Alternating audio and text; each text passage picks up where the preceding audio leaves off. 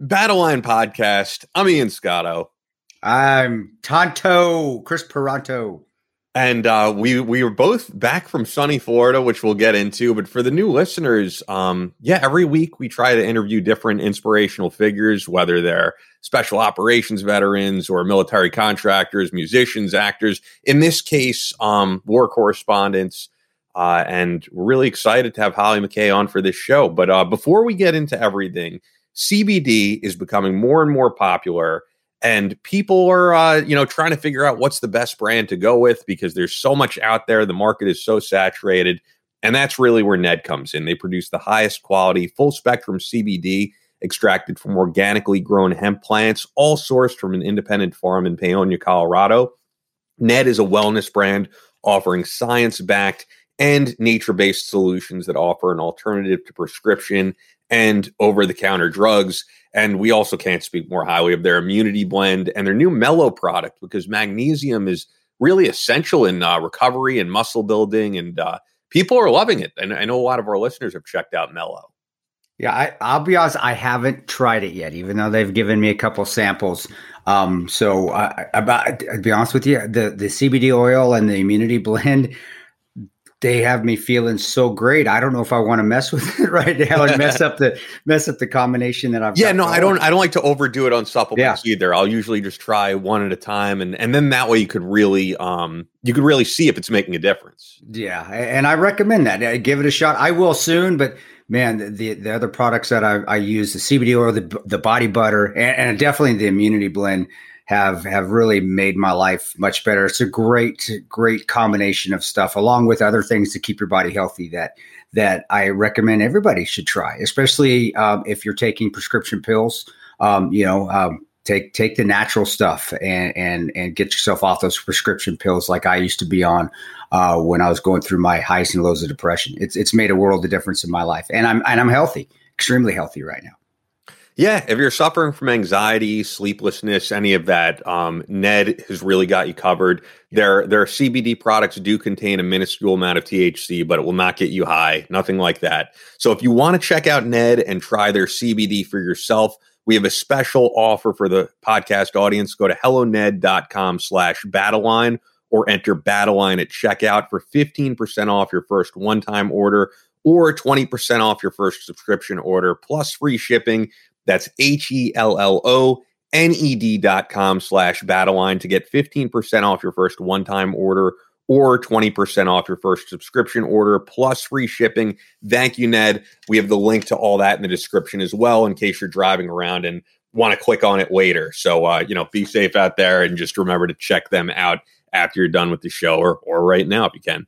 Um, also, this episode is sponsored by Hero Soap Company, herosoapcompany.com no chemicals, dyes, or fragrances, no parabens that are found in common soaps that link to breast cancer and reproductive complications in men. Which, ever since learning that, I sometimes look at soap just in the grocery store or CVS, and almost all of them have parabens. And knowing that, I'm glad that I've you know stuck with Hero Soap. They just launched a new organic fragrance-free pet wash for your furry friends.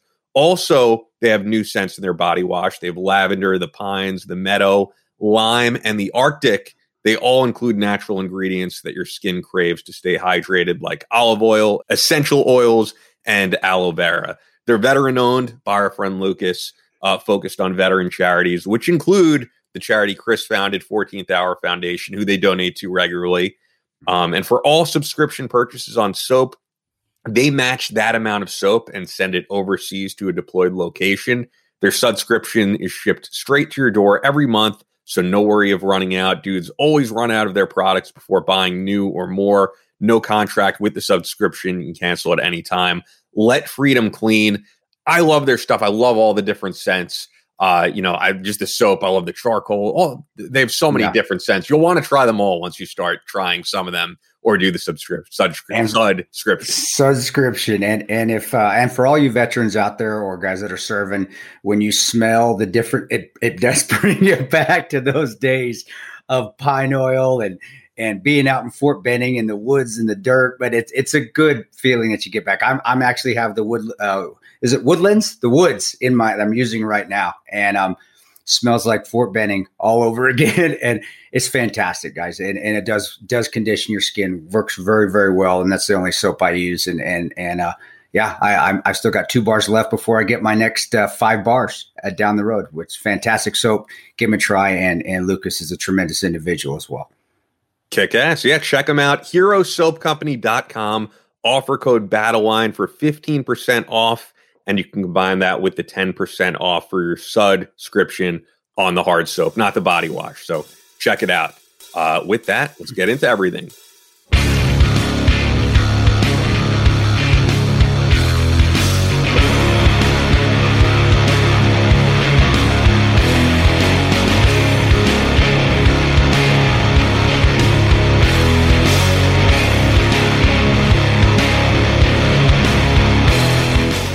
From Omaha, Nebraska to New York City.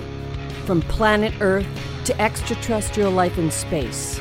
A podcast with no equal, engaged in unconventional warfare through your speakers and headphones. This is a show about embracing the suck, conquering your demons, and finding God in the face of adversity. Chris Tanto Paronto. Twitch is on. Motherfucker, I'm going to shoot you in the face. Ian Scotto. You know, Ian and I have been dating for a long time. You are now tuned into the Battle Line Podcast.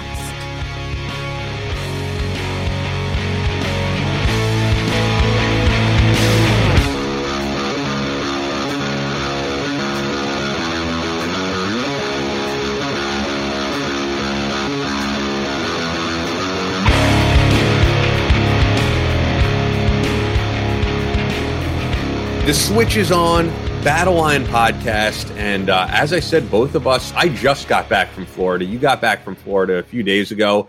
And uh, I had a great time. I mean, I, I love the state. I, I love South Florida. Uh, but I was not where you were. We didn't cross paths. So yeah, I was I was up near uh, near near Deland, which is where Stetson University is. Actually, Stetson's a really cool little hole hole I should say hole in the wall, but it's it's an unknown little gem there in uh, and really it's Central Florida is where it is. And uh, no, I, I love it. I go going out to Florida because I can get up at seven in the morning and just throw on a pair of shorts and and and a shirt and go running. I it's just you, you get out there in that sun just makes you happy. And I was just coming from Nebraska where we had minus 18, minus 19 temperatures. So it was great to thaw out and it was a fantastic training out there. I was doing a battle line tactical. My training company had a, a stress fire course out there at Deep Woods, USA, where Rich Graham has his range. And it was, uh, it was, it, it made this, the, the brightness come back in my life. Not just the course, but just being out in the sun. You know, 70 degrees in February very low humidity.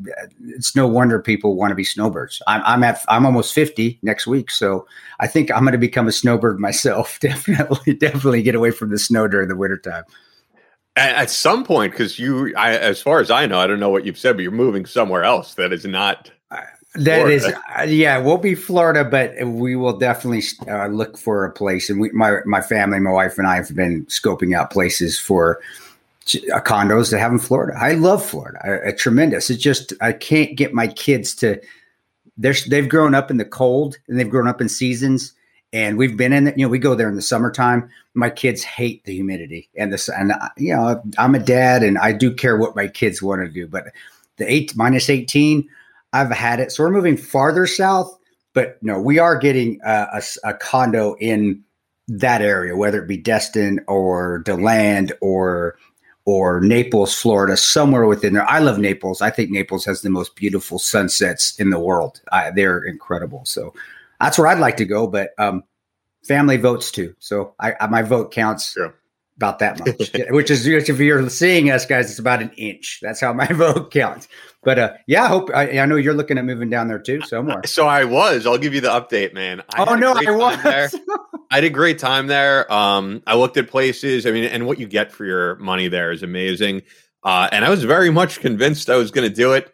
And I was actually having a great time there. And I'll be completely candid. The day after, I got very depressed thinking about. Um, thinking about honestly being away from family and friends that far away. I am not someone who likes to get on a plane all the time.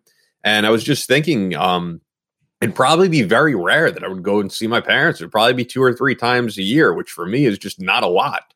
Um, you know, I'm their only son. I, I, I have a great relationship with them, which which means a lot to me. Great relationship with my friends, many of which I grew up with who live around here.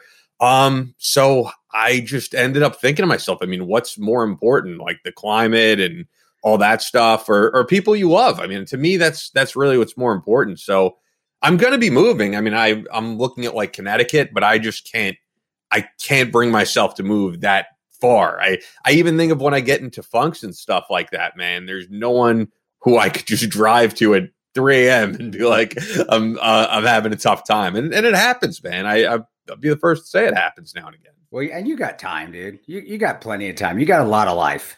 So it's not a decision that if you make this, oh, I'm going to Connecticut or I'm going to stay in New York, that 10 years down the line, you can't change your mind and still be fine with it. I, that's, you know, that's, that's the way life is. You know, you make a decision, but um, yeah, you go with what you need to do now. And, and if that changes 10 years, 11 years down the line, okay, well, it changes. And that's the beauty of, of, of being successful like you are is that you're going to continue to be successful, which allows you to have options. So you do have those options. And I think that's, yeah, it, it is awesome having those options. and it's like, I love it there. If, if everybody, if people that I knew lived around there, but it, I just thought of the fact that I don't know, going out everywhere on your own and all that gets old. And yeah, you'll make new friends, but that stuff happens organically. I mean, I consider you a good friend, and yeah. I didn't, you know, uh, I, I didn't yeah. have some plan of like meeting a yeah. guy who was in the Benghazi attacks. Like we just connected, and that's that's how life goes. And and sometimes you make those connections, sometimes you don't. And I I, I could see it getting very lonely as much as I love it there. I say that's the thing. It's just not the right time. Timing is everything, whether it's in relationships, whether it's friendships, whether it's business, anything. Timing is really what makes things successful or not. And if you force stuff, it's like the old adage trying to fit a square peg in a round hole. It doesn't work. And if that's what it feels like, then then you just don't do it. But you don't look at it like, oh my gosh, this is my only window. I'm never going to have this window again. That's when people feel bad on decisions and they always feel bad on whatever decision they make because they think that's the only decision they're ever going to make and that's the only opportunity they're ever going to have and that's not correct. It's like, okay, well what's the best for me right now? That's my decision. Okay, there's options down the road, so if I change my mind, I can do that. But being successful and having a positive mindset is how you're able to keep those options open, which you are. So it's like, yeah, you make the decision to stay the East Coast. It doesn't mean that you may not consider Florida down the line maybe when you have a family and or or you have friends down there or texas or I mean, who knows you may want to go to salt lake city utah who knows man but those Utah's options beautiful it is beautiful. It's just the winters again, awful, awful. Yeah, um, I, and I also just think, uh, I mean, I really felt this. I mean, God gives you that intuition of this is the right move or this is not. So even though I was feeling down, I realized like God kind of put that into my heart for a reason. Do you really want to do this? Do you really think this is the best decision? And yeah, you can't force things, man. Always pray on it too. Yeah, that's it. And that's yeah. that's that's it. Hey, if you, I'm not sure, pray on it, and then be open to those signs or answers or whatever, however you want to call it. Um, I do the same thing. Um, I know Florida is where I want to be at least during the wintertime. And that's oh, because, it, yeah. and, and, family, my, my, wife loves it too. And, and, and it's, we, we've, I've done a lot of stuff down there as far as speaking and training and friendships and so forth. So, uh, and actually I'm heading back down there to do a book signing at the Alamo in Naples on on March. I believe it's their anniversary. And Alamo is a huge range in Naples, Florida. Um, yeah, yeah. I think of Texas when I think of Alamo. Yeah, you think that, and they're like, no, no, but it's Naples, and I'll be down there doing a book signing on the 13th and 14th. Then I head back to Naples two weeks later, and I do a corporate speaking event. A lot of corporate speaking events in Naples. So I'm going to be back in Florida three more times in the next month. Which it's also I'm, the only state that's open the way that it is. Yeah, it, it is, and and but people are still very they're very respectful. I they're I don't I, I didn't have, I didn't see I didn't see I didn't see where people were were butting up to me and but you're you're at least what I saw. But you're right. People are people. I mean, it's a big, it, it's a big state. You know, I think people have different opinions on the whole thing. Um, you know, whatever. But I mean, I, I, do feel like we're finally turning a tide on this whole thing, and, and things are actually looking very positive. No matter where you go, just cases down, and um, you know, different options coming with the vaccine. And you know, my dad is seventy; he got the vaccine. Very little side effects for him, which was good. Um, yeah. Oh, uh, so another thing I wanted to mention is I don't know if you know this, but friends of the show, Covino and Rich, as I was on my way to do this, they uh they just did their they just now finished their last show on Sirius XM as they will no longer be on the platform. Uh, I, I actually I saw something on Instagram. I didn't hear the show, but I saw, or maybe it was a separate. I know there's something that was going on Instagram, and they did the video and video of of what's going on. Um, but yeah, hey, hey, if that's what they want to do, they're but they're they're like the forerunners of podcasts, man. Those guys are like the godfathers like like people that have started before we started and they've led this to where podcasts are now and and they still well, at, at, this point game. they haven't you know i mean they've really been Sirius XM company guys for 16 years so even if they do jump into the podcast world i actually would say it's them going into new territory if that's what they do well what i mean is they're as far as talk radio goes they're yeah great around, great. around been, yeah, forever. doing it for a long time for a um, long time yep Yep. And, and I, I, do awesome. think they'll they'll be yeah they'll be fine and they'll be on another platform for sure. Um, yeah, you know, just as a radio guy, I could see what's going on. Is uh, we spoke about it like Jason Ellis yeah, no longer on the platform, uh, but he he uh, I believe you know was let go of. They got an offer, and I feel like it was, you know, from what I know, it was just a very small low offer. And they weren't happy with it for people who've done it as long as they have. Yeah. Um, but the company is you know I believe spending like 125 million a year on Howard they have that huge space in Midtown Manhattan, and they're going to cut things, and uh, you know they got to stay afloat somehow, uh, and and also the competition of podcasts. Well, and, and, but those guys are again, they're people like that, like myself. When I if and I don't, you know, I don't listen to a lot of podcasts out there, but no, yeah. Th- those guys are who I listen to overseas all the time. They because they were hilarious and they were unscripted and they said what they wanted to say, and they're still like that and they still have that I don't know what it is that thing that you just want to listen to because yeah, when they sure. when they're when they're together, uh, it's it's just nah they're they're going to be great and and much respect to both of them because I honestly wouldn't even be interested in doing stuff like this if I hadn't listened to them when I was deployed. And there's a lot of veterans that can tell you the same thing. Like man, those guys those guys were hilarious because they said things that we would say in the team rooms. You know the the comments, uh, all the all the all the off comments and things that that were like, man, those guys get us. There and it was, it, it's awesome. It's awesome just to think back because whenever I listen to them, it reminds me of being in Kabul or Afghanistan or Kandahar or Baghdad or wherever else we were because they kind of made you feel like you're back in the states, like you're kind of home. You know, that's why I, I love those guys. And I, I, know we need to have Covino back on when I'm available, so so I can I can kind of fanboy when I'm on with him. Yeah, yeah I, I, think we could get them both on, especially when they announce what they're doing, because I think they're going to want to get the word out for wherever they're going. So hopefully we'll get them both on. Um, oh, and you know what else I wanted to mention is it's kind of funny that the day I left Florida is the day that CPAC came to Florida, and th- there were years where I was like, I would like to go. You know, there's cool people in the mo- in the conservative movement that you know I, I listen to their stuff, and even in the talk radio field and all that. Uh, I got to be honest. This year was not something that I was like, I'm dying to go to. I've, it's like it, I think we both have the same opinion. I'm like, I've had enough politics. I've had enough year. for good. I've had enough for my lifetime. And people always say, "Hey, didn't I see the Republican National Convention? Did I see at CPAC?" The only convention that I've ever been to is the Democratic National Convention. Really? Been, I, Wait, I why went, did you? Why were you there? I got to hear that story. Just, just to see if I could start some shit. Honest, complete honesty, just to see if somebody would say something to me, just to start some shit. I got invited to go down there. Honest, I did. I got invited actually by Sean Hannity. He goes, "Why don't you come down to the Democratic National Convention? You can be on my show every evening." And I was like, "Hell with it, let's go." And um, I did. I walked around everywhere. I I know people recognize me. I walked by CNN booths. I walk. I even the Fox tent. Who who was the big Benghazi hater at Fox at that time? Um, damn, he was on the five too. But I always see him, and I know he Williams. maybe there you go, there you go. And I walk by. I said, just say something, say something, and nope, nothing. And be honest, it, you know, it was a great experience though because I'd never been to one, and it was fun, kind of just being that I wasn't an asshole to anybody. I didn't say anything to anybody. I just wanted to see if all this talk was just talk.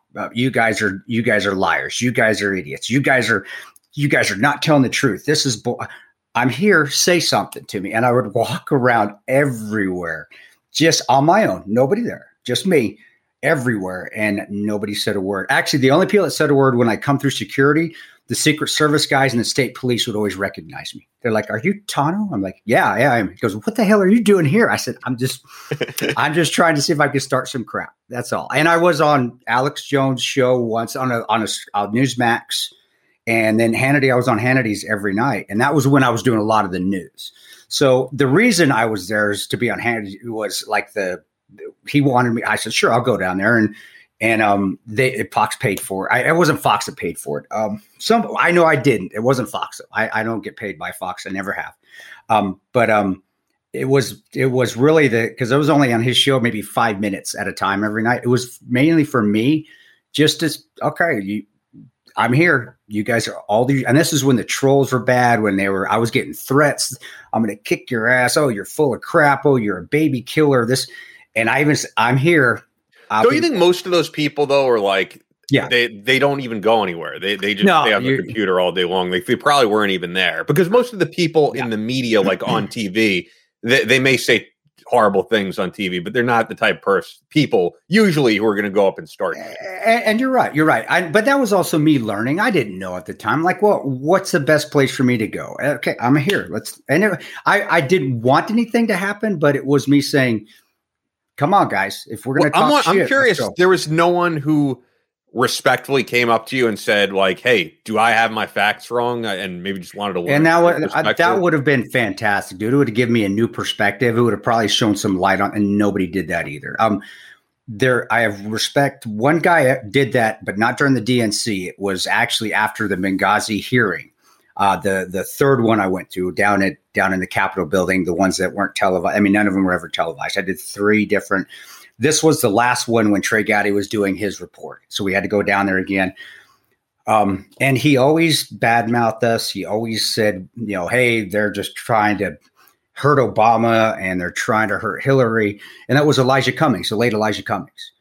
But after I did my third testify, and he was there every time I testified. He was there in the in the committee. He's part of it. He's the one Democrat that came up to me after it was all done. No, he never stopped talking shit, but after it was done, he came up and he shook my hand. He says, "You did a great job." He says, "I'm proud." Uh, you know, I says, "I'm proud that what you did. I, I respect what you did." He, and he said, "Thank you."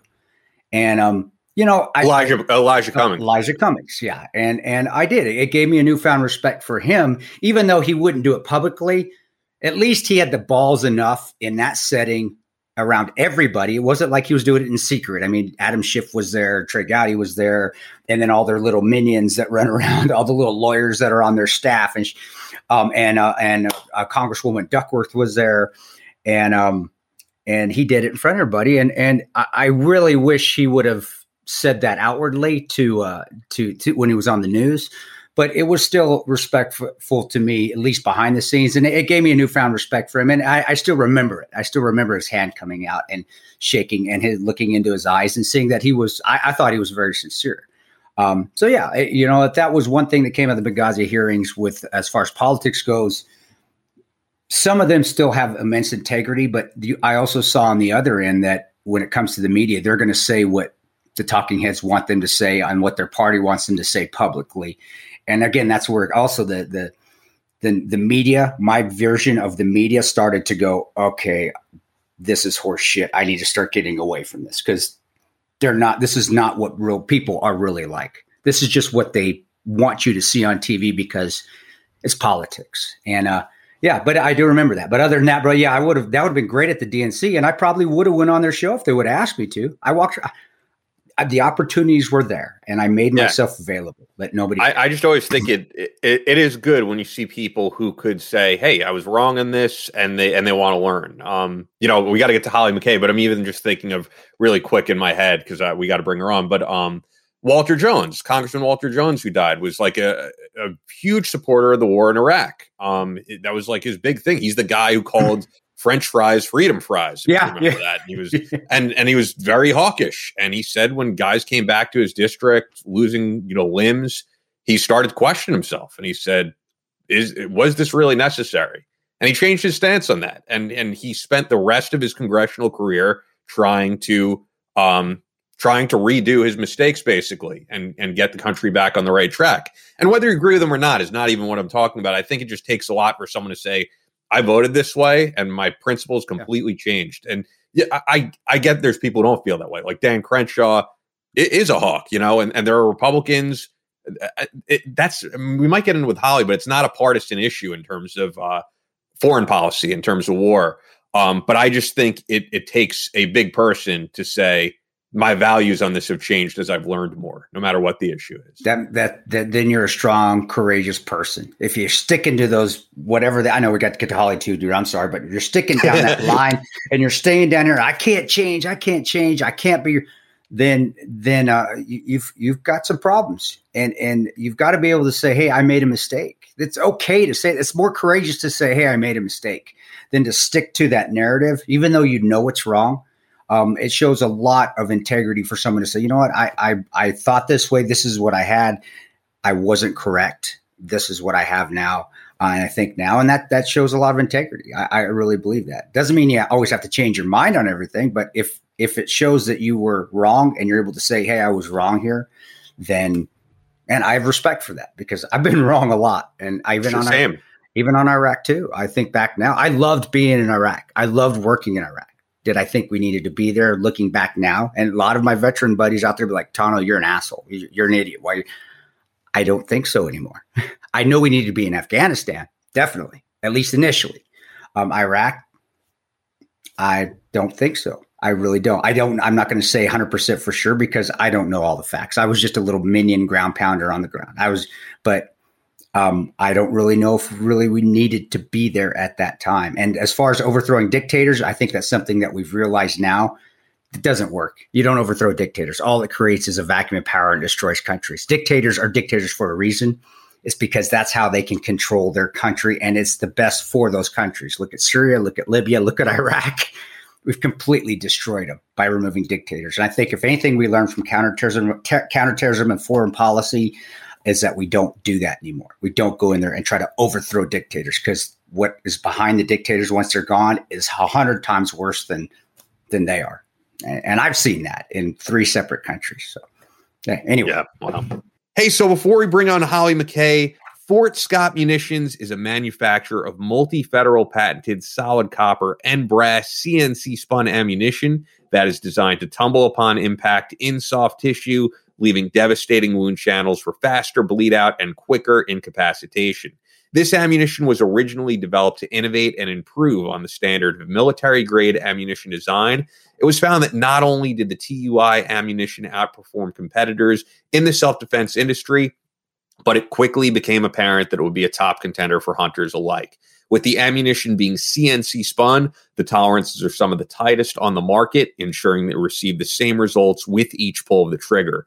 Fort Scott Munitions is available throughout privately owned businesses in all 50 states, as well as directly online. And uh, I will give out the address, of course, that most of you know by now. But uh, on your last Florida course, I know that this is what you guys shoot with. This is what you trust. Yeah, it's, it's fantastic ammunition. That tumble on impact is is man it it dang near penetrates anything. It reminds me of that Johnny Dangerously movie where who was a Joe Piscopo says, "Hey, I got this gun, and it shoots and it goes through walls and it goes through cars and it goes through." He said schools, but of course that's not the right thing to say nowadays. Back yes. then, with it, but it, it, just is a tremendous ammo. It works well, um, and and you know they're working their butts off to get it out to you guys, and they go first come first serve. It doesn't matter the order once the ammunition is in, it gets out to the next person, whether you've ordered one box or you've ordered 200 boxes, which shows that, uh, which shows a lot of integrity uh, within the company. So, guys, check them out. If you haven't done so, once you shoot them, it's all you're going to shoot, and it's some of the best home defense ammunition on the market. 100%. So don't take it from me. Take it from Chris. Uh, FortScottMunitions.com, F O R T S C O T T M-U-N-I-T-I-O-N-S.com, and use the exclusive promo code BATTLELINE for 15% off your order. That's only available to our listeners. Fort Scott Munitions is a proud supporter of Chris Paronto, Battleline Tactical, and the Battleline podcast. Go there now. Link is in bio, or the description, I should say, fortscottmunitions.com promo code battleline and you heard me talk about them last week but I, I, we had an issue with the link so i'm mentioning them again we are so proud to have on board uh, this podcast is sponsored by BetterHelp.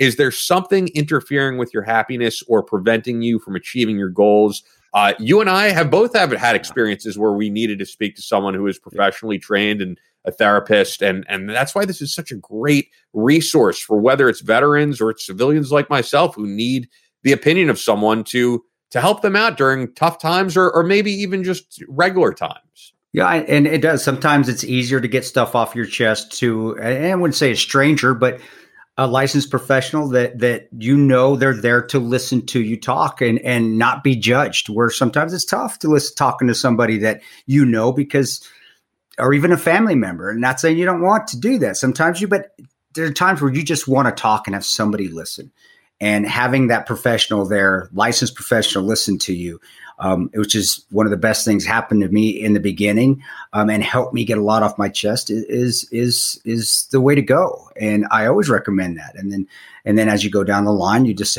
determine if you want to stay with them or not. But at least initially, you get in there and it's somebody that is you know is not going to judge you. They just want to listen and help. And so, highly recommend that if you're going through hard times right now, just talking to somebody is cathartic and is also therapeutic. And it also allows you to make that decision if you want to keep doing that or, okay, I'm going to go another route, but you don't know unless you know. And that's where you have to try it first. And so we're going with something, a company uh, that has licensed professionals to listen to you is is is what I would recommend, at least at the initial stage. And then yeah, you can, especially during a time like this, this is really a a great way to go uh, to yes. go about getting that help. So BetterHelp will yes. assess your needs and match you with your own licensed professional therapist. You can start communicating in under 48 hours. It's not a crisis line, it's not self help, it is professional counseling done securely online. There's a broad range of expertise available, which may not be locally available in many areas, and the service is available for clients worldwide. You can log into your account anytime and send a message to your counselor. You'll get timely and thoughtful responses. Plus, you can schedule weekly video or phone sessions so you won't ever have to sit in an uncomfortable waiting room as with traditional therapy. BetterHelp is committed to facilitating great therapeutic matches so they make it easy and free to change counselors if needed. It's more affordable than traditional offline counseling, and financial aid is available, which is great. BetterHelp wants you to start living a happier life today visit their website and read their testimonials that are posted daily. These two, for example, uh, Marcel is an excellent listener, and I'm mostly impressed with how much he remembers from each session.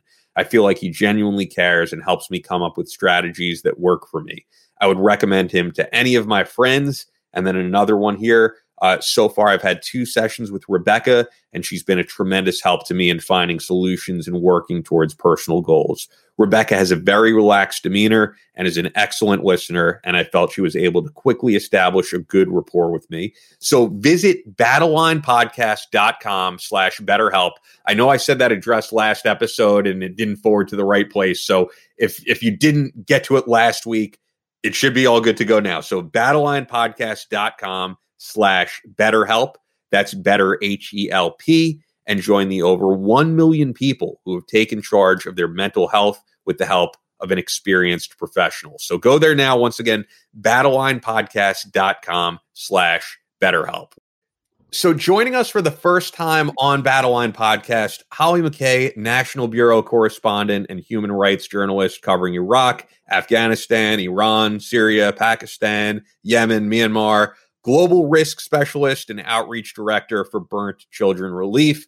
Many of you also know her from Fox News previously. And uh, of course, we want to talk about your latest book, your your uh, debut book, really, "Only Cry for the Living: Memos from Inside the ISIS Battlefield." And it's an honor to have you on. Thank you for having me. It's an honor to be here. Okay, you loosen up. I know you're not like this for real. I've had a few drinks with you. Loosen the hell up, Hollie. where, where are the cigars? I know where she. I, this lady can smoke cigars more than. What, what was that? Where we're at? We're at that event. I think you. Were, I think you smoked more That's than. That's right. Pete and they Ro- were they were yeah. hand rolling the cigars. Hand rolling cigars. She was smoking more than Pete, Pete Rose, brother. Pete Rose is for gambling. I think I smoked enough. I, I made myself pretty much sick, but yeah, it was a good night.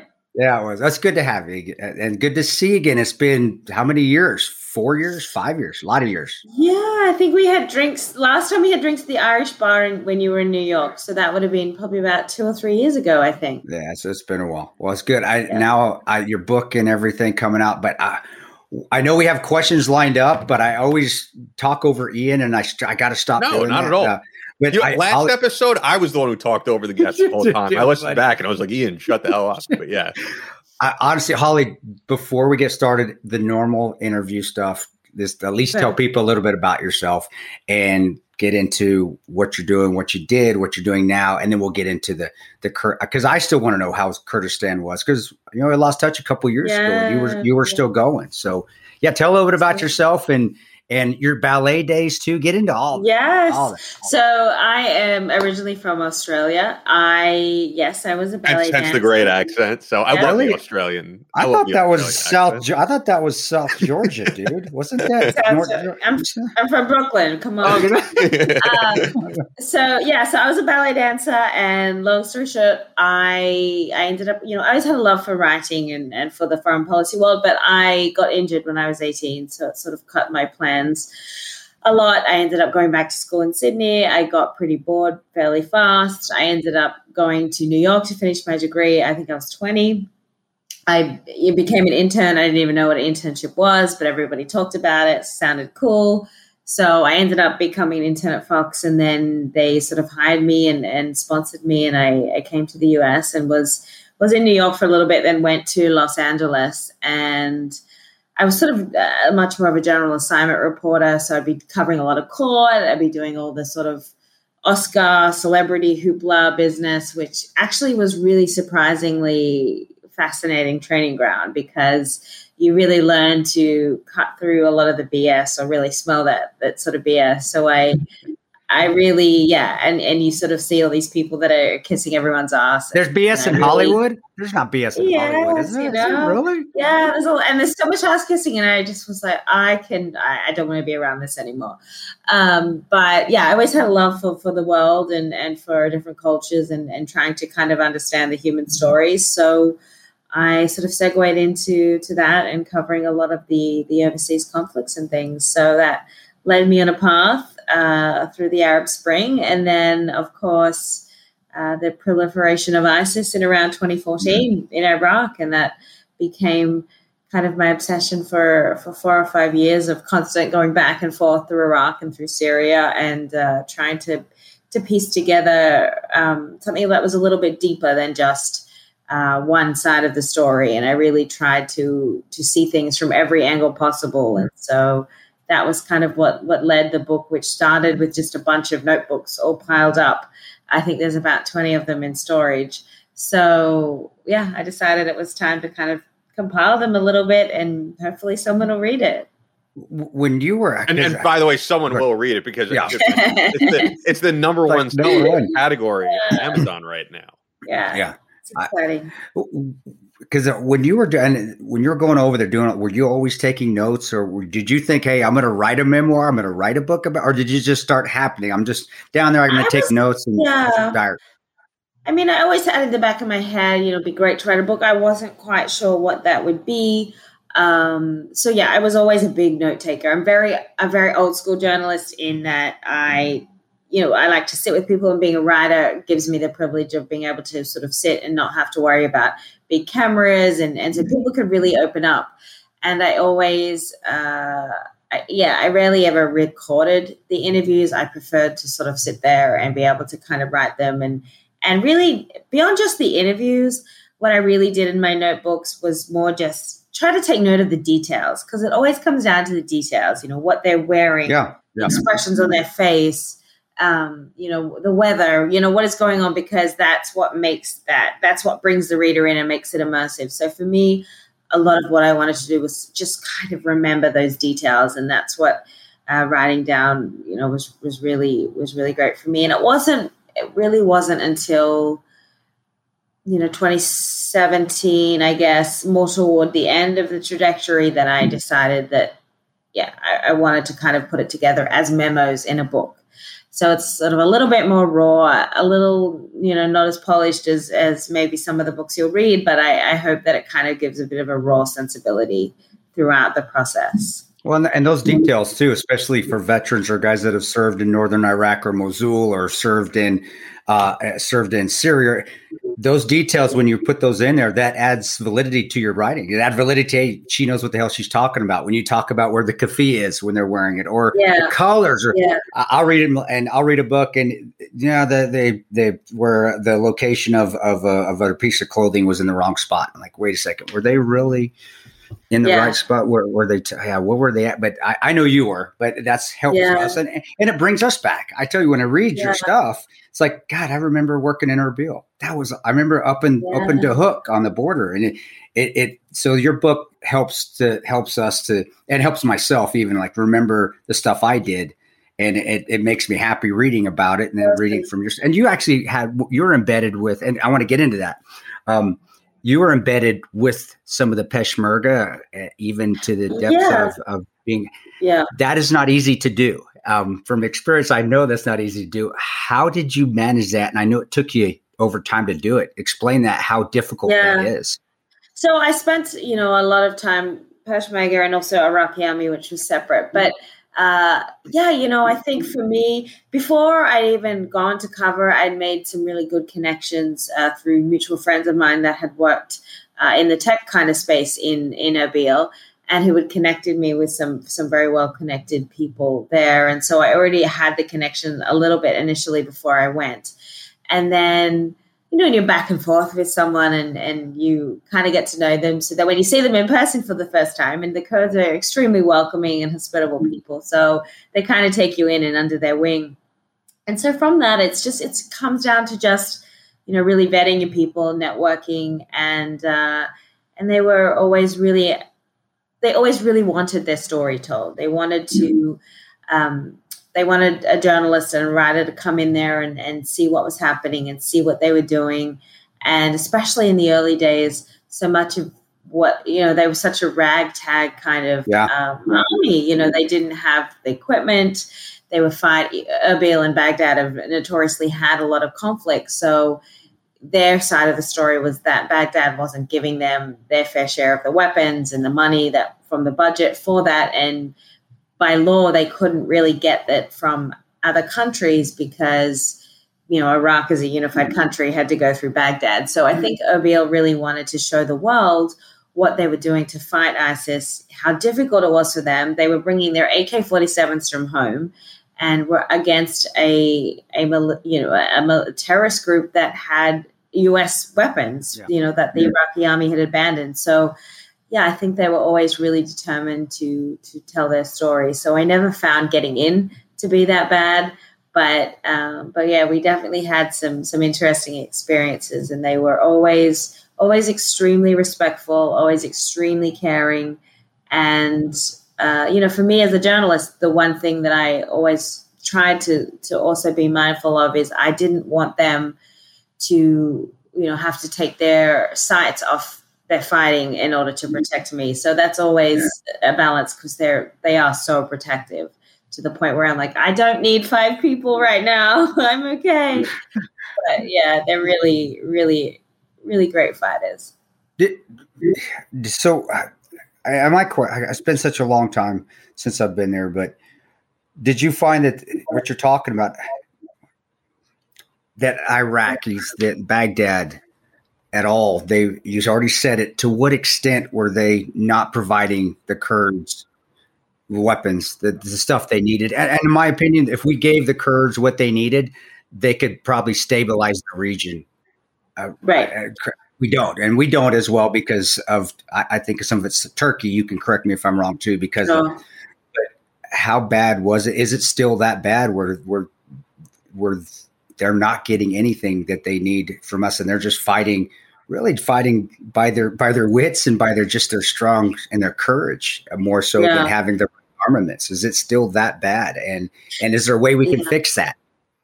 I I think over time, I definitely noticed it improved. So from the beginning, and and from Baghdad's point of view, it was that you know their their claim was that they weren't receiving the oil money from that that Kurt, that Erbil owed them. So this you always tit for tat. Um, so yeah, so in the beginning it was it was terrible, and definitely over time I did start to notice that I think other countries had started to come in. Uh, I, I, think there was an agreement with the U.S. at one point, um, and and the U.S. had definitely amplified its base there. So I think things definitely improved for them, uh, especially toward you know as we're going into that Mosul offensive and and after that. But in the beginning, it was it was super terrible, and the, you know the issue is is that it's very hard for the US or to, for other countries to kind of say too much because it is a sovereign country. And the way that that Washington often views it is that it, that's up to them to resolve. You know, that's a dis- it's an internal dispute, and our withstanding policy, as is most of the EU, is that um, Iraq is a unified country and, and Kurdistan is semi-autonomous. Obviously, the Kurds would love to to have their own country. Yeah. Um, I don't see that happening anytime soon but I do think you know it's a it's a tough spot. But I think definitely there was a big you know, there was big red flags in the sense that they they needed help that they didn't get. And and what happened, I think, in the beginning too, is because the U.S. had, pulled out of Iraq at the end of 2011. So there was this little you know, vacuum, and both both Erbil and Baghdad had to rely on Iran because when ISIS kind of came in and they were both scrambling. Um, and, uh, and Iran is a, a three hour flight away. Yeah. And yeah. they were able to come in and provide a lot of the weapons and fighters and assistance and that, that to push ISIS back. And so, you know, even the Kurds were like, well, what we supposed to do? We had to take Iran's help. The US wasn't here, and it would take the US even to kind of, um, you know, mobilize all its assets. That that was going to take some time anyway. And Obama, you know, initially viewed it as the JV team. So I think, you know, that that automatically pushed them a lot closer to Iran, which counters the U.S. Yeah, interest. Yeah. So it just it was a messy situation all around. But people don't realize that. Go, go ahead, Ian. Go, go ahead. No, sorry. I, what I I was just going to say one of the interesting things, at least from what I know, which is less than you guys. I mean, I haven't been on the ground there, but about our allies there is there's this perception that we should be over there that they need to form some Jeffersonian democracy and they need to be like America is. But from what I know about a lot of the rebel groups there, whether it's the and I don't know the philosophy of each of them, but whether it's the PKK, the YPJ, why you know, a lot of them are socialist in nature. They don't share our values, but they do share our values in that they want to eliminate terrorism. Right. Right, absolutely. Yeah, a lot of the the PKK it's it's a Marxist a Marxist ideology. Uh, and a lot of people don't realize that. But you know, with that comes uh, you know a different treatment of women uh, and certain different sort of standards. So yeah, there's always going to be a trade off, and and we have to decide: do we prefer that, or do we prefer uh, extreme, you know, Islamic extremists? So there is going to be a trade off in that, and. But I, I just my, the point I'm making sort of is I think that the the uh objective should be like as chris would say eliminating the threat more than changing the hearts and minds of these yeah. people to think yeah. exactly like us because yeah. a lot of them don't want what we have they they want something completely different they just want to be able to live in somewhat pe- a, a, peaceful situation where they're not threatened by isis I think we've moved away from that. I'd like to think we've moved away from that model a lot. I think in the beginning, after 9 11, there was this sort of surge of making Afghanistan and then you know, later Iraq yeah. some kind of liberal democracy. I feel like we've moved away from that. And I definitely know, um, you know, when, when, when Trump came in, his objective, whether people agree or not, was just to eliminate ISIS. It wasn't to, you know, take out Assad. It wasn't to give Kurdistan its own country. It wasn't all these other things. It was very a very one straightforward mandate, and I think that made it easier for a lot of the the generals in the and, and the U.S. side of things on the ground because the mandate was clear, and it wasn't being muddied by those sort of nation hearts and minds kind of objectives. That wasn't on the table then, so that that it made the mission very clear. Well, we've we've learned that uh, hearts and minds doesn't work. I know it doesn't work. I've seen it. It doesn't work. It's just hey, let's get in yeah. there and do what we need to do, and then get the hell out. Somebody hits us, you go and hit the shit out of them, and, and then you get out and, and you let the Barzanis and the Talabanis, whether you agree with them or not, you you got to let them work it out. You got to let them figure it out. And, and I, I lived on Barzani's compound for yeah. over for a year, off and on, and you're right. He, he he's a he's a pretty hard, and you know you know him probably better than I do. He's a pretty hard nosed guy, but he he knows he doesn't want terrorism in his country. And and I saw Erbil, I saw Christians and Muslims and Yazidis. I saw everybody living together. Yes, I saw a, a caste system, just like we have low income and, and and high wealthy people. It's the same, but I really saw it working more or less than yeah. the rest of the countries I've been in. So um, having that hearts and minds mandate that we had when we first started work, I, it, it, was a complete mistake. And that's good to hear that we maybe are learning from our mistakes, whether it's as quick as we would have liked it to be. But it's good to hear that. And that's good that that you saw that there because I, I wasn't able to see that. I still saw the right. the hearts and minds crap that that we shouldn't have been doing. I, in, in sure. my opinion.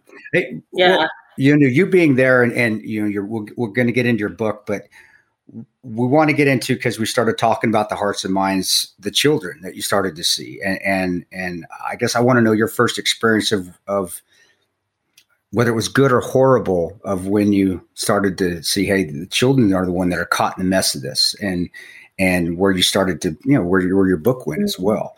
Um, yeah. Can you talk about that? And it can be raw as you want it to be, but you can get into it as deep as you want it to be too. And it can be happy or sad. I, I just, I just want to know because that's something that I, as guys mm-hmm. like myself, we see, but we don't involve with it. We, we, we, right. we, we want to help, but our, our mission is not to help the children. But man, when you see, when you see a young girl or a boy get blown up mm-hmm. off a bomb that was probably for you, uh, um, it's yeah. it, it, it, hurts. So you know, can you talk about that a bit, if you? Could? Absolutely, yeah.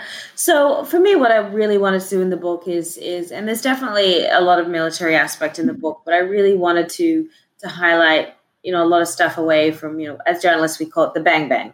So I really wanted to, you know, go in and really draw out those human experiences and that human impact of what war is, and obviously children play a big part in that.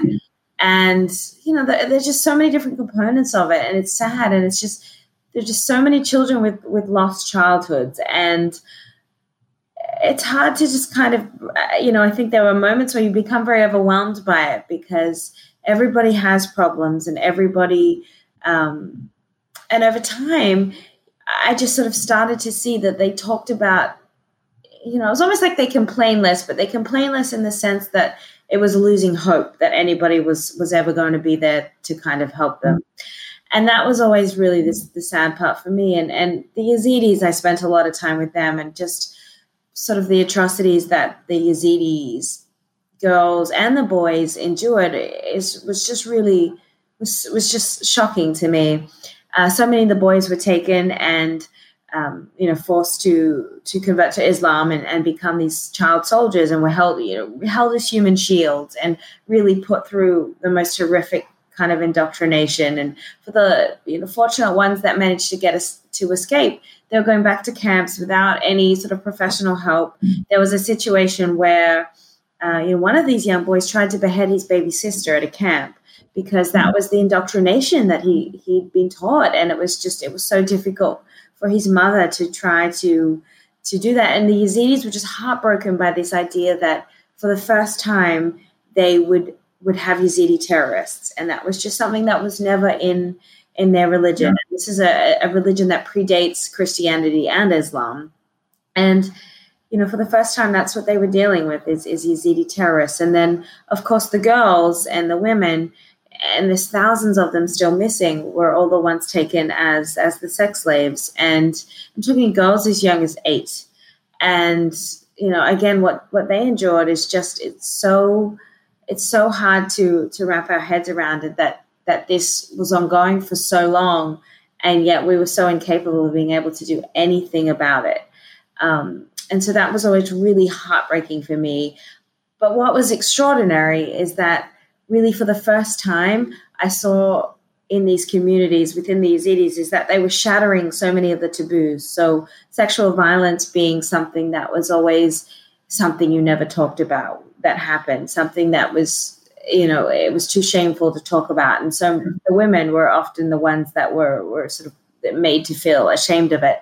But with the Yazidis, it was quite extraordinary in that they were really speaking out about what happened to them and and shattering a lot of those notions. And i just think what they've done for for that issue as a whole and going forward eh, you know is going to make a really big difference um, in, in sharing their stories. So yeah it's it's it's been a journey and i you you see such incredible resilience at the same time as you see sort of just this this sense of of sadness that that you can't do anything about and there was there was one particular moment that I, just remember feeling so helpless because we were I was in I was in the city of Sinjar and it was completely it was completely rubbled and it was just it was basically just a few military people living there. It wasn't safe for anyone to go back and I I found this man who'd gone back to his house and he had two young children.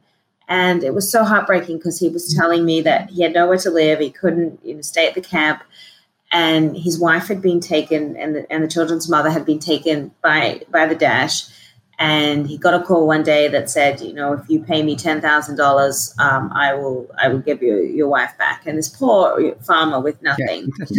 Um, you know scrounging around for months and, and and people are so generous too and that's the other beautiful thing about about so many of these communities is they'll do whatever they can they'll give you the clothes off the back to, to try to get a lot of these people back so eventually he manages to raise the money. He calls the captor back, and the captor says, Oh no, the price is doubled now. And he just, you know, threw up his hands and said, I you know, I can't bring my, you know, I can't bring my wife, my children's mother back. I just just there's no way I can afford it. And, you know, that sense of just overwhelming helplessness. And and you, I'll never forget that. And I think I also felt especially helpless because I knew that there was nothing I could do personally um, in terms of giving him money or, or, or getting an NGO to give him money either from the yeah. US because that would have been classified as funding terrorism. So it's some, those sort of moments where you really just you can't do anything, you know, except share the story because we, we can't we can't do anything to help them legally. So yeah, I think it's it's just been heartbreak. It's been a heartbreaking process, and those those kids are still living in camps for the most part, and it's even worse conditions now because ISIS is not the center of attention, and so the funding for that has has completely dried up. And I think we we move away from things so quickly, and we we sort of forget that they're left to deal with the trauma and the the lack of resources and help. That's that's what I always say. We go into countries, it's like a party. We go in there, we mess their whole place up, and then we leave and let them clean up the mess. And and it's yeah. it's sad that that still happens. But you're exactly right. I, I'm. Did you ever feel threatened when you were there? I mean, because you're you're an American, or and or even if they didn't think you were American, you're still you're not Kurd, you're not sure. Iraqi. Eh, you're you're trying to get stories out where you know and one thing terrorists do know they know propaganda they know social media they they know how to paint a picture they're excellent at painting pictures on social media and you're painting a different picture than what they're trying to get out there or or so forth. So did you have a price on your head? I never asked you this. I honestly I wanted to ask you this a few times. I just forgot. Was there a price on your head or or was there was there uh, hey, let's get that that little damn American that keeps putting out this stuff to the US people and telling the truth. Was there any of that? Because you right. were there during all that time all that time. For sure. I I mean no price that I'm aware of, but I I um yeah, I think there were definitely and more of my I guess you know more hairy experiences but were generally not in Kurdistan or more in the south of Iraq or, or Baghdad. Um, I, I never felt especially threatened personally by by ISIS, but I do yeah, I think that there was a couple of situations with the Iranian militias. I remember that feeling an extreme sort of sense of anxiety. Um, I remember going to interview one of these militias at, at his house in Baghdad and being with you know my fixer, who's sort of what we call um, sort of interpreter, and they kind of help with logistics and and you know our driver being kind of at the front, and, and I'm just going in with her, and, and she was wonderful, still a close friend now.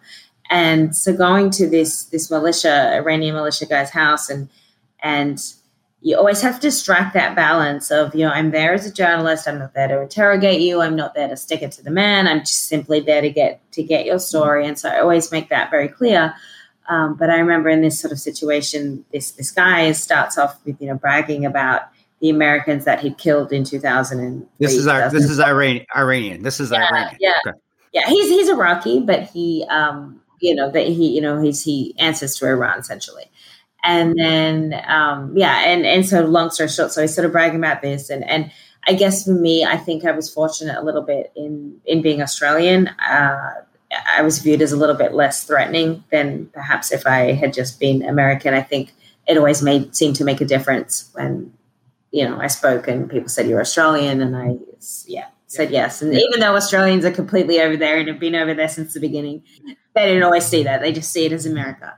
Um, so so that made it a little easier anyway. But yeah, he he's sort of bringing in more and more and more of these militia guys, and they're all coming in, and it's just me, and it's just me. And next thing, I'm sitting in this room with probably about 30 or 40 armed Iranian militias, and you know they've got the hookah, and you know, and they're all. This really sounds like stuff of a movie. Yeah, and then and then the next thing you know, the one guy says, "Well, I'm taking you to to meet Qasem Soleimani in Iran. We're going on the private plane." And I, I said, "Oh, thank you for the offer. I think I'll pass." Um, but you know it was just one of these situations and then the door was locked and i just looked at my you know i had a, a, sort of a code word with my fixer and i just said we, we need to call the driver and we need to leave right now. And she was kind of you know smoking the hookah and eating the food and enjoying it. I was like no we need to go now.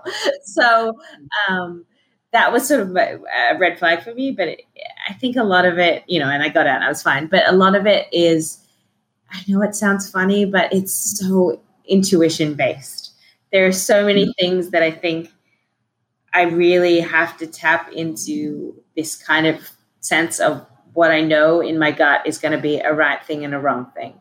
And yeah, my intuition has definitely never led me astray, but but it's I've relied on it, you know, probably more than what most sane people would think, um, you know, is a good thing. But it's it's it's it's hard to explain, and there's something about being being in that Mesopotamia, this beginning of civilization, that it just there's something different about it where I feel like I can I can very much connect to to to where my mind needs to be and and, and what is happening that that I don't experience in a lot of other places. And and so Iraq's definitely been been a place for that. But um it's yeah. romantic. It's it's very romantic. I loved being I I said it, I've said it myself. I was my best person in the Middle East amidst all that craziness and it just you just it feels I, I, you don't feel like I, I feel like Lawrence of Arabia sometimes, but there are times where just it's like wow, this is where everything started. This is so beautiful yeah. here,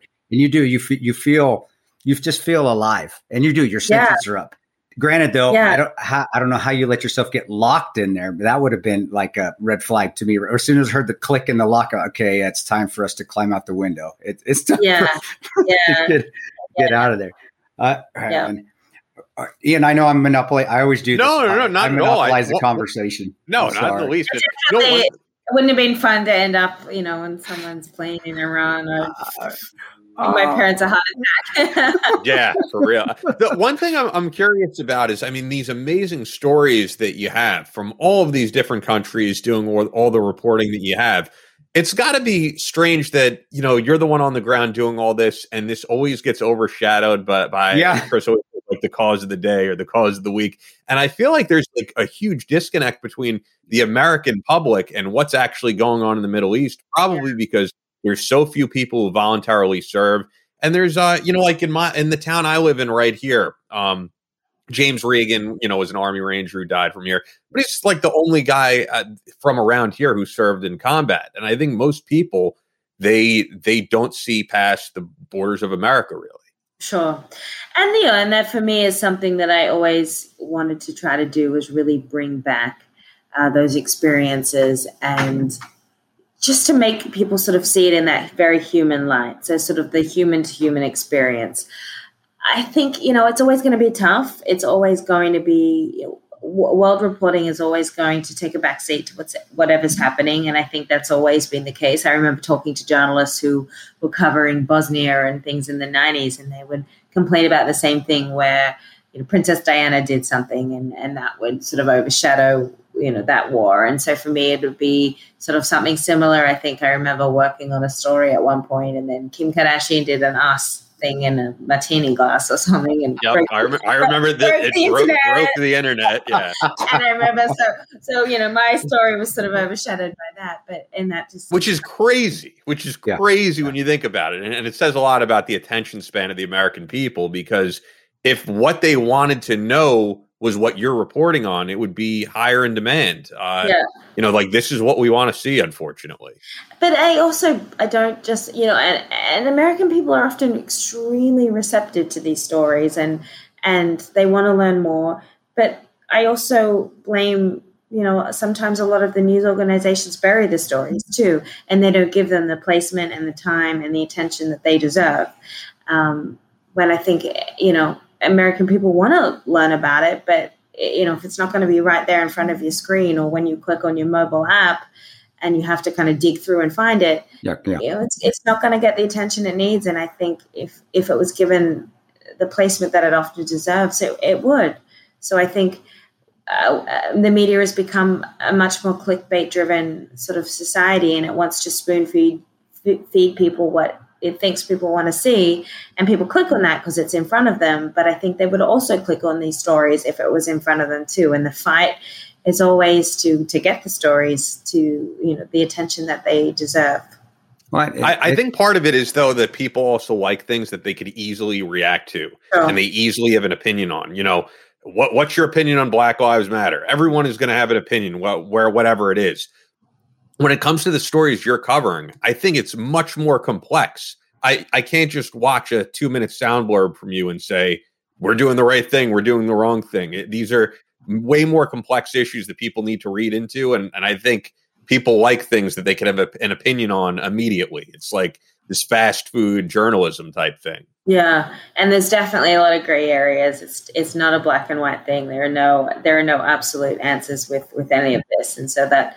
that makes it hard. But uh, I, I, I try to humanize it to a degree, and I try to to make it something that is is a little bit more easily digestible and something that people can relate to, even if the subject matter is heavy. Uh, I do think that that you know things that people and there's so much that we can all relate to, no matter where we are in the world. Uh, we can relate to that human experience and and what a child is going through, and um, or even if it's something you know, what is it like to have to run from your home? What is it like to, you know, what do you take with you?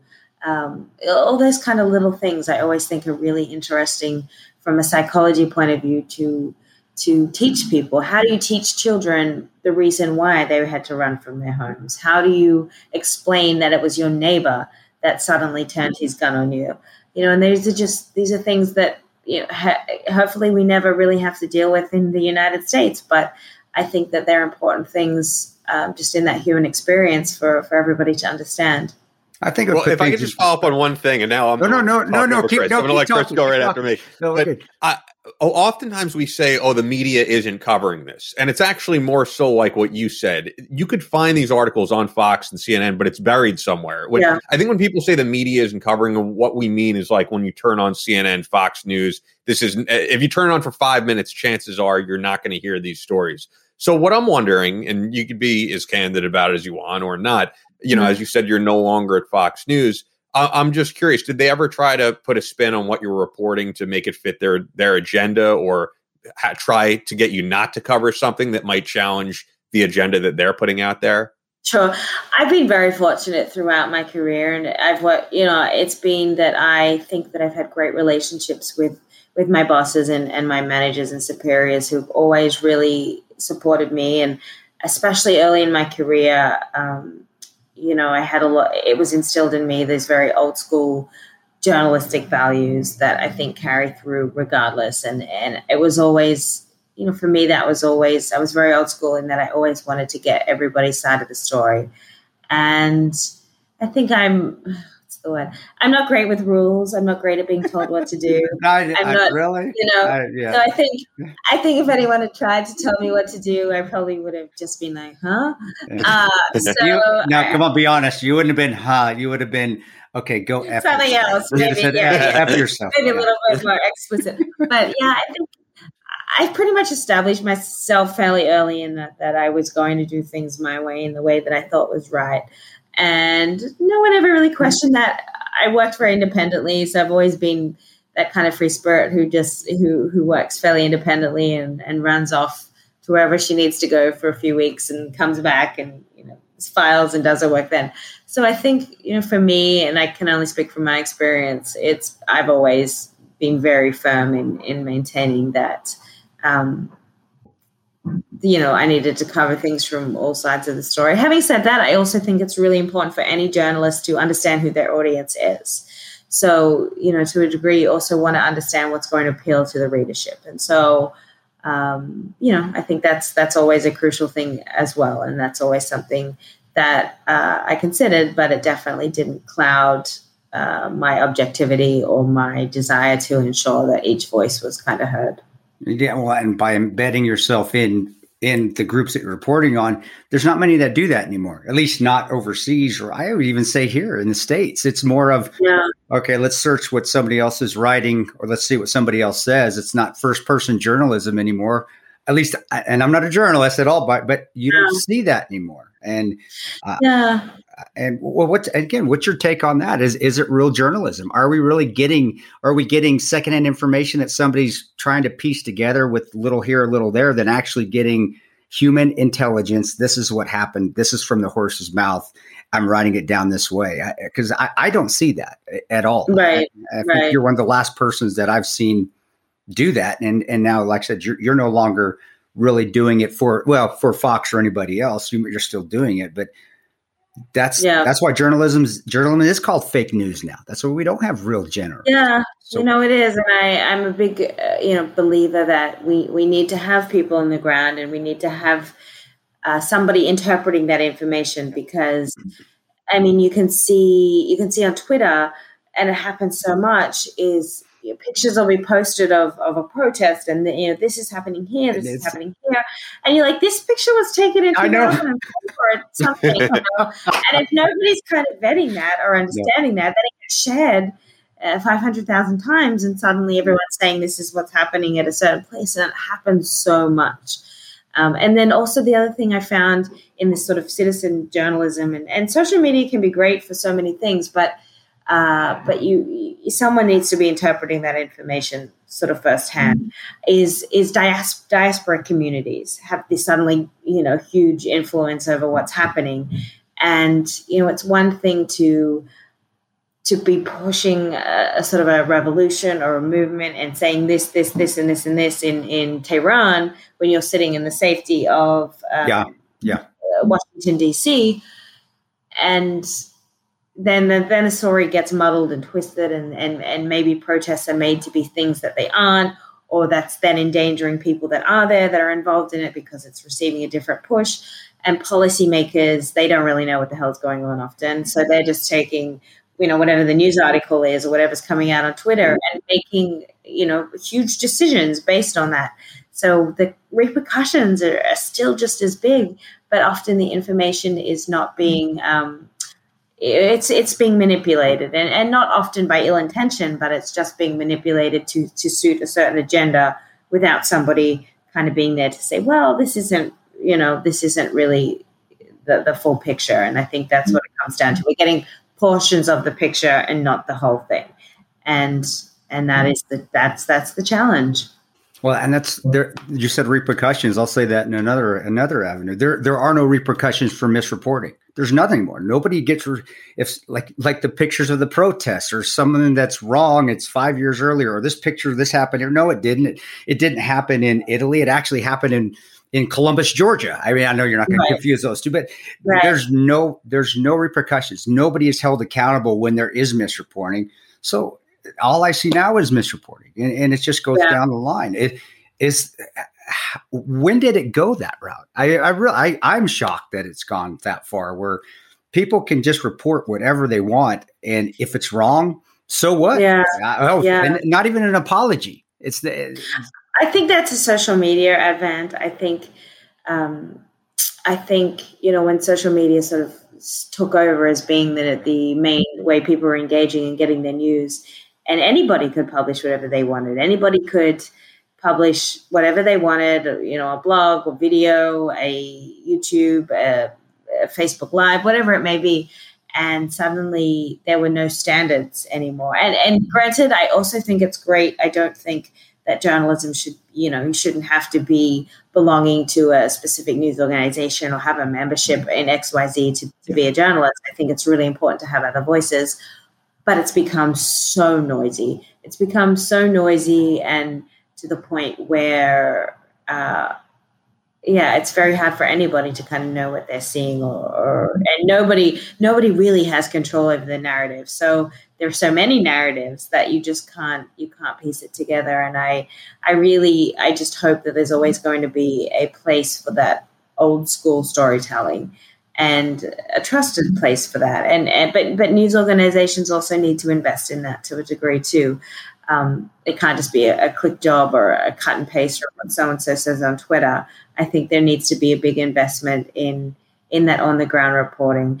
And I think too, what people also don't understand the value in on the ground reporting, not only in getting the that full picture and the dynamics of what's happening, is that you retain those relationships. At least in my case, every day I'm on Signal or WhatsApp or Facebook Messenger, and, and I'm sort of still in touch with with my sources from all different walks of life and all different countries and and they're filling me in on things and and I'm able to engage with them in a different way. So you carry those with you even in times when you're not on the ground but you need you really need to have some of that ground experience in order to to establish those relationships and and kind of just understand the dynamics the little innuendos that you just can never pick up from an ivory tower uh, and yeah, and- one thing I, I could say uh, is, and and Hollie and I are, are, definitely closer in age. I think our generation gets a lot of shit from the older generation. But the one thing I think what do you, what do you say? To, what are you saying? and, and, Chris is giving me the middle finger. But the the one thing I could say that I will credit uh, our generation, millennials, whatever uh,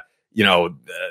they call us, even though I think millennials is a weird word because I think if you experience 9 11, right, it's a little different than people who were born yeah in like 2000. But the point being, for I, I've just noticed from my own experience, people in our age bracket are very good, I think, at cross referencing news articles from different sources and getting to the truth. And I do always see that it's the boomers that fall for the fake news all the time. Not that Chris is a boomer. He's oh, totally. Younger than boomer. Well, but it is the people in like my mom and dad's age range who will see something and they have to ask me, is this real? Well, I don't know. Google it. See if it's being reported on by different independent sources. There should never be. I always think it's bad when I hear people, uh, and it is people online say, "I only trust Fox or OAN or CNN." Yeah. You, you, do that. There's untrustworthy people at all those organizations. There's a few good people at all of them. Uh, you know, do your research. Don't don't trust any one source. Yeah, no, you need to do your research and and just yeah, be careful of those obscure blogs. be careful of them. You know, there's so many of them, and I don't know where they come from, but just be careful. Well, that's oh, where I guess me. I'm what I'm an Xer, right? Is that what I am? Gen Gen X. I'm almost. Gen I think so. Fit, uh, and I I do. I I still love, and I think uh, my service also, and me de- being deployed as well. I still love. Hey, were they there? If they weren't there, I don't want to freaking hear it. I don't want to know it, and that's why I, I, always wanted to hear what Hollie had to say, even when I was going over there. Hey, what are you seeing? What are we, are we talk about something? Because it would help me when I would go over there. Like, okay, well, she said this was happening. I'm going to be on Barzani's compound. Um, I better keep my wits about me, or something to that effect. But so when I came back, it it it it was reporters like Hollie or or the the embedded reporters that we had early days of Iraq that yeah, I would look for those names. If they were there and they were in country, then okay, I'm getting the right news if they weren't. Right. And again, I, have got I've had to learn from Ian the other way too. I've had to because I've got I can't just yeah. go that route because people lie on the ground as well. But generally, right. generally, generally, you find that it's true. But it, it's tough because if they weren't there. Yeah. I, it's hard for me to take them at face value. I, I was like, no, you weren't there. And, and what I found to be, you know, what I found to be problematic, I guess is the right word, and, and I'll relate this back to you too, Chris, is I found that you know even Ameri- when we when we send over our troops there, that they're not allowed to step over that line outside that the wire, and they're not. For me, like they're not getting the, that full picture, and that is problematic to me. No, you're you know, right. When U.S. You know, and and a lot of these changes, there was big changes that actually happened after Benghazi. So things got really locked down after that, and That's that I heard. across the world. Yeah, and I found that you know in Afghanistan, I would you know I'd go to the uh, what was the mission there, the uh, Resolute Support, right in Kabul, and I, I talked to you know these soldiers and things who'd, who'd been you know spent a year or whatever there, and they would, and I would sort of ask them questions about you know opposition or or people that weren't in power or who was kind of coming in, and I, I just started to get this sense that the only train of information that was sort of coming in a lot of the time uh, was from those who were vetted and approved by the U.S. military. But that was, you know, just that one train of information. But if you go out on the street in Kabul and talk to the That's the true. guy who owns that restaurant down the corner, he's going to have a very different opinion of what No, is wrong right. You're right. his country. And the same thing in Iraq. That you know, I you know, and I, I felt you know. It, it was it's difficult i'm sure it's extremely frustrating for for the men and women too in uniform who want to go out and be with the people and as much as they can and and weren't able to do that and i think that's in my opinion is a, is a big way that we're not getting the uh, sort of a, a full picture even from that that when you're policy when you're in country. Yeah, I, I was very lucky when I was with OGA that we could go wherever we wanted. I was, I- and I saw the difference for me going State Department, where we're going in and we're going in as Americans, baddest boys in the block, and and we have this way. And then when, it was starting to live within the in the culture, live within the in the city, going out by yourself, going out, you did. Yeah, you're right. I, I completely agree with you. I started to see things differently, and wait a second, right? And be, being immersed in the culture, um, and it made a heck of a lot of difference. So, yeah, you're, no, I, I completely agree with you. I and that's where you that get the trove of information from. Yes. You know, it, it's Eh, government and, and officials are going to tell you a lot of things and, and valuable things, but it's the people on the ground. It's the way you know, and, and being a woman is actually a huge advantage because I have access to 100% of the population. So I can still, you know, I'm sort of a third gender, so I can still go talk to them, and they don't expect me to act the way that they would expect Yes, their I love that. women to Yep.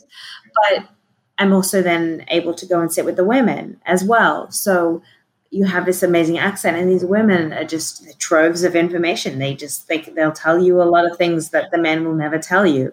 So, and it's that just very raw on the ground uh, sort of experience is, is where I've been able to really piece the dynamics together and get a lot of the information and the stories that I need that I would just never get from a government official uh, that was spinning an agenda to to be a certain way. And it's So yeah, that's so crucial to me to to to have to be able to access that. And again, it goes down to the rules thing. I think it's probably why I became a journalist because I I don't have to abide by too many rules. and did you did you say and that's that's terrible. You did say, and I, I heard the same as well. I, I went to Yemen after Benghazi, and and we were still able to move around quite a bit until until we, honestly we screwed that place up. too. I was there when when that when we cut Yeah. around there as well.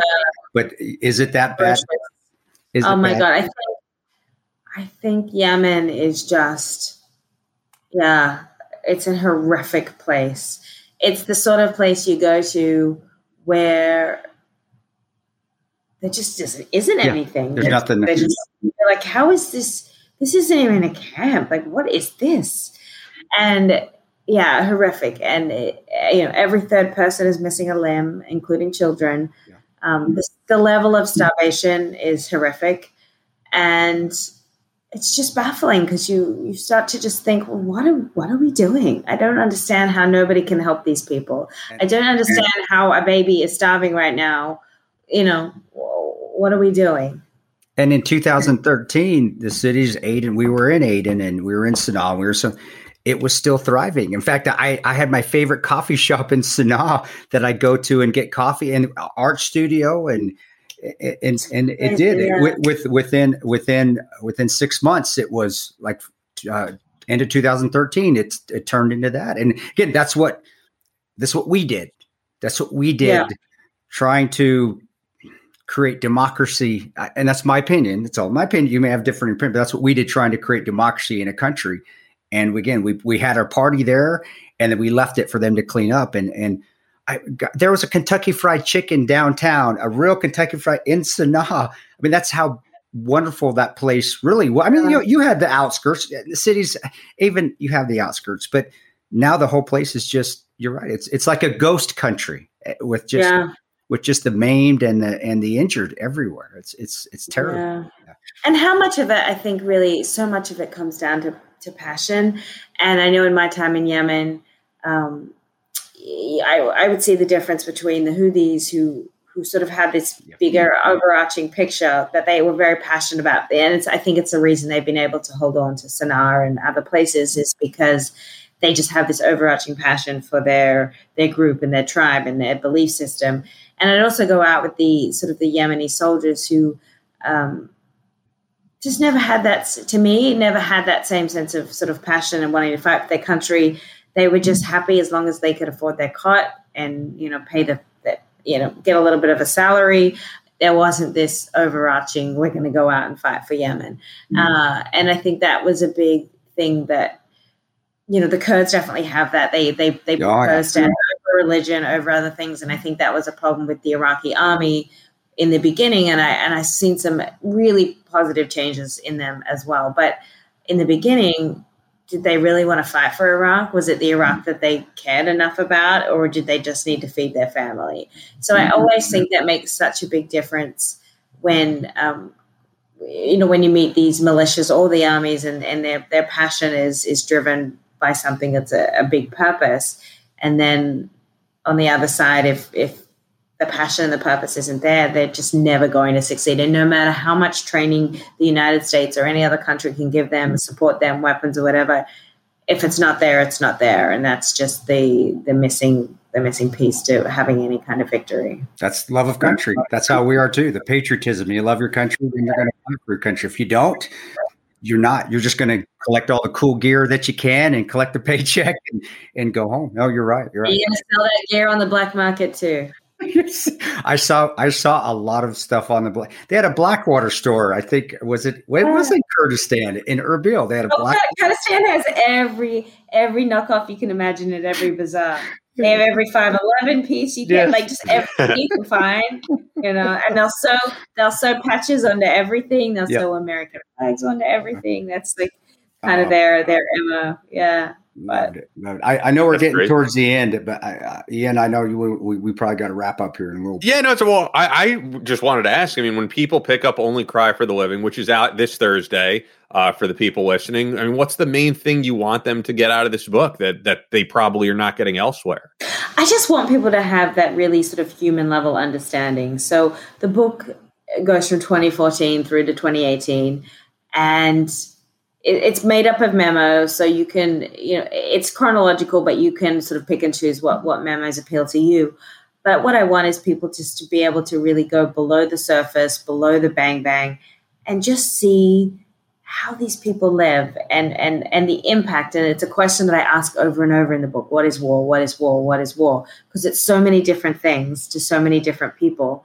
And i want to just convey the the human experience. I want to bring people into that country, into these, into that room, and just hopefully people walk away with a, a deeper understanding of what it is not only to live through these things but to survive. And at the end of the day, you know, there is just an incredible human resilience that exists through this. And I just love people just to, to give people uh, maybe less of a two dimensional view of what war is and the sacrifices that are made, and just understand the nuances a little deeper and the impact of of war a little deeper. From regardless of whatever your political uh, persuasions are, um, whatever actions are taken there has has an impact, for better or for worse. And I think that that is the important thing for people to really understand is is what happens when we go and what happens if we don't go. Uh, That's and, awesome. I'm I'm yeah. excited for people to pick this up.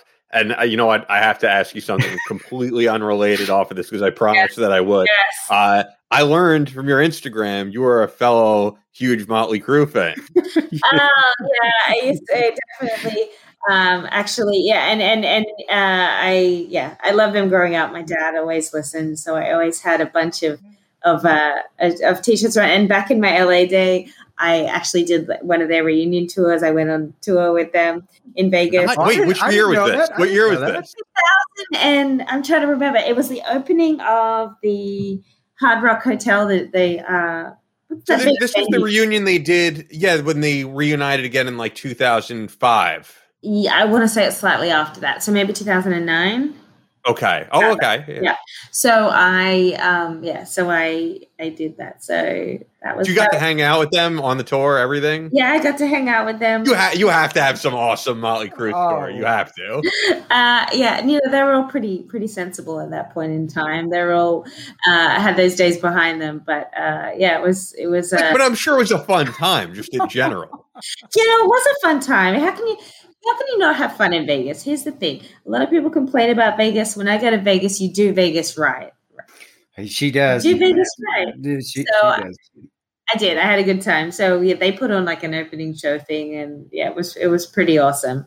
Um, yeah, I had a lot of fun, and and and my good friend uh, Neil Strauss, who wrote their book, he he gave yeah, me, great book, great book. Yeah, he was also extremely supportive through this book and gave me a great endorsement too. But yeah, that is a great book of all the music memoirs, I think that one has to be right up there with with one of the best. If, if you haven't read it, read it after Only Cry. It'll yeah, it, it's the wildest, and you know it could never have been put out now. No. I mean, it is just way too debaucherous. Like after the whole Me Too movement, I mean, there's yeah. there's crazy stories in that book. It's one of the best. Like if you just want to read rock and roll debauchery, it is a great book. yeah, you, I'm not. I'm not saying model your life after any of this, but it's an interesting read for sure. Yeah, You'll enjoy it. Absolutely. And the uh, I was making a friend the other day watch the "Girls, Girls, Girls" music video because they'd never seen it.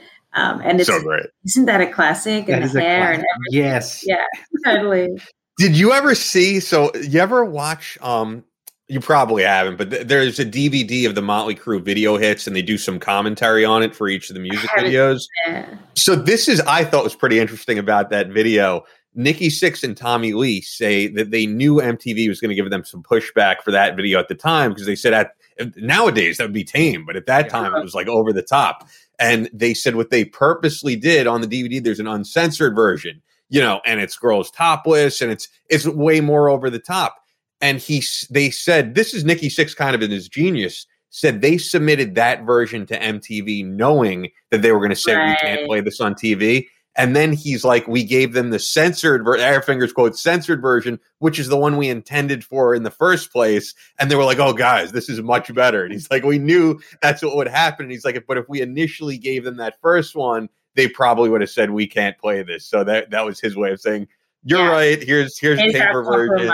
Yeah, yeah. They're just, and I think Nikki Sixx is just such a like business genius in the way that he's run the whole band. And it's really his band. Um, I never got to see them in Vegas, but I did get to see Motley Crue a couple of times in Atlantic City, and it was always just an an awesome time. I mean, they're just such a fun show. And there, there actually is some valuable stuff in that yeah. Strauss book as well about kind of the cogs in the machine and how they talk about how uh, with with every scene of music, yeah, especially when they put out Doctor Feelgood, for example, they were expected. Oh, they were done. They had their ten years or whatever, and they managed to go above and beyond that. And yeah. and you know they are a nostalgic '80s band, but they've somehow managed to still uh, gain popularity with, with, whether it's you know the Dirt movie on Netflix and now this reunion with. That really should have been a series. I think they left so much of the good stuff out of that. Yeah. yeah. If, you're a fan, it's great. But if you don't know anything about them, you're probably kind of like, what the hell is this? Oh, uh, but, I, I, was always disappointed that I was like, oh, I didn't go to that last show. I was at the last tour, but I didn't go to the last show. And then sure enough, you know, there was no last show because they reunite if if we're ever able to go see a stadium show again, you know, and they end up touring with Def Leppard, which was supposed to happen. Yeah. But I, I, had to ask you about it just because. Will we ever go to a, a huge nerd? Will we ever go to a concert again? That's the thing. I, well, here's the thing: in Florida, we like you. Everything's pretty much open. I love Florida. I, I don't know about I the rest of the Florida. country. I love Florida too. Yeah, it is open. It's pretty great. I, mean, they, CPAC is going on there right now, so. And I'm yeah. sure you're you're not even sad that you're missing any of that crap at all.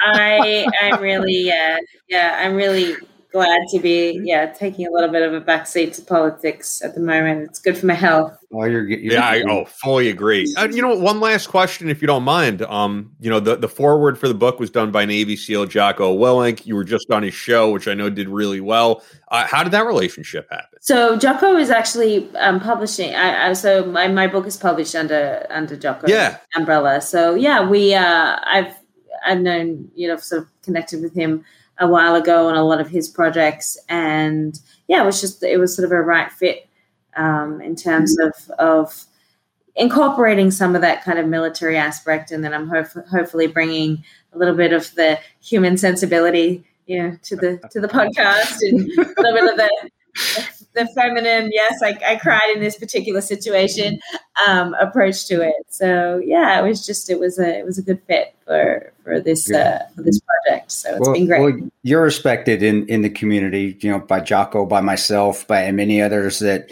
because you've been around. You've been. We all know who you are, and we knew you before the before the book, and we know you're a tremendous writer. You've made me sound good in interviews where I'm like, "Holy shit!" I'm glad Hollie wrote that because uh, that's not that's that's that's not how it came out of my mouth, but it sounded a hell of a lot better how she wrote it.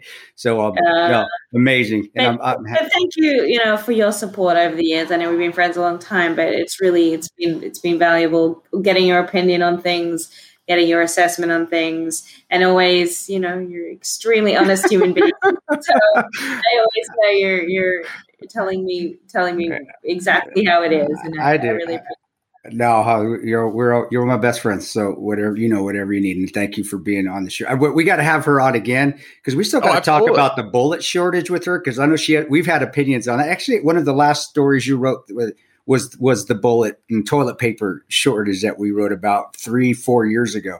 But have her back yeah. on with that, and then and then I do. I want to hear more about the Motley Crue stuff. Yeah, it's so funny you're saying three years ago. I was like bullet. What was it? Two, was it two years ago? Two years ago? Last no, year. I was just going to say bullet and toilet paper shortage. I would think you're talking about America right now. Right? Well, the, the toilet paper's yeah. coming back. It's still the bullets. It was. It was. But it was. Was it two years ago?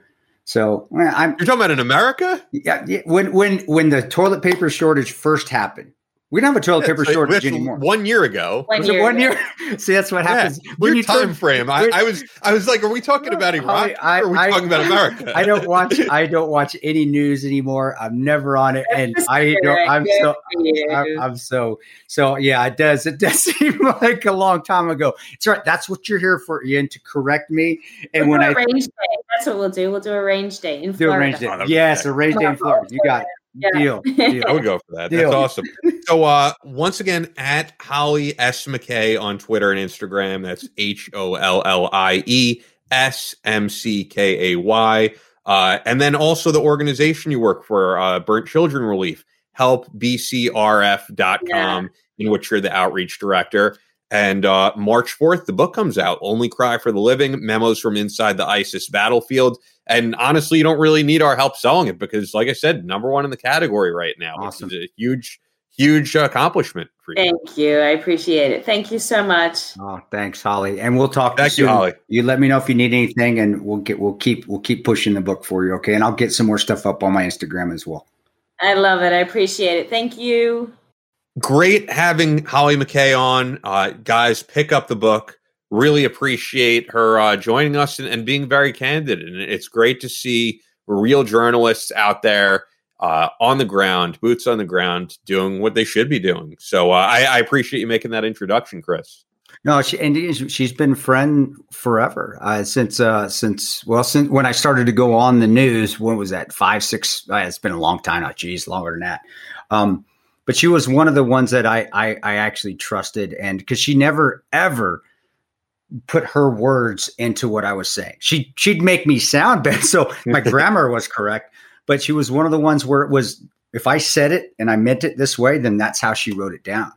And and then I've also you know you do have respect for a journalist that's going over these places and you know how dangerous they are because I'm going there, and she's going there really on her own with little security, and and that's that's that's that's not that's not a safe thing to do. So you get some respect for that, which I did. And then she's just a very very nice human being. She's like, yeah, and, I, I, don't want her to take this the wrong way, but um, she's like hanging out. You know, when you're hanging out with, it's like hanging out with one of the dudes. It is. She's like, yeah, what's it? Like, let's go. And and she she's she can drink drink and smoke guys under the table. So um, no, really good friend and, and, a lot of respect for her. And any success that she's getting, which she's going to get plenty of success with the book. She's already has a had a successful career with the, in journalism with the, with Fox.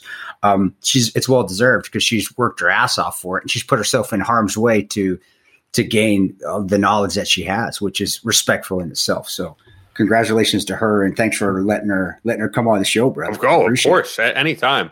Uh, so yeah, that that's about it, guys. Um, as always, support the sponsors. The links to those are all in the description. They help us uh, do what we do. If there's any listening platform that you didn't see us on, it was because we switched the RSS feed from uh, from SoundCloud to Simplecast. So I had a few people say that they didn't see it on iHeartRadio anymore. I think all of that is fixed now. If you have any issues, though, uh, shoot shoot us an email, battlelinepodcast at gmail.com. And I think that's it. Thanks, guys.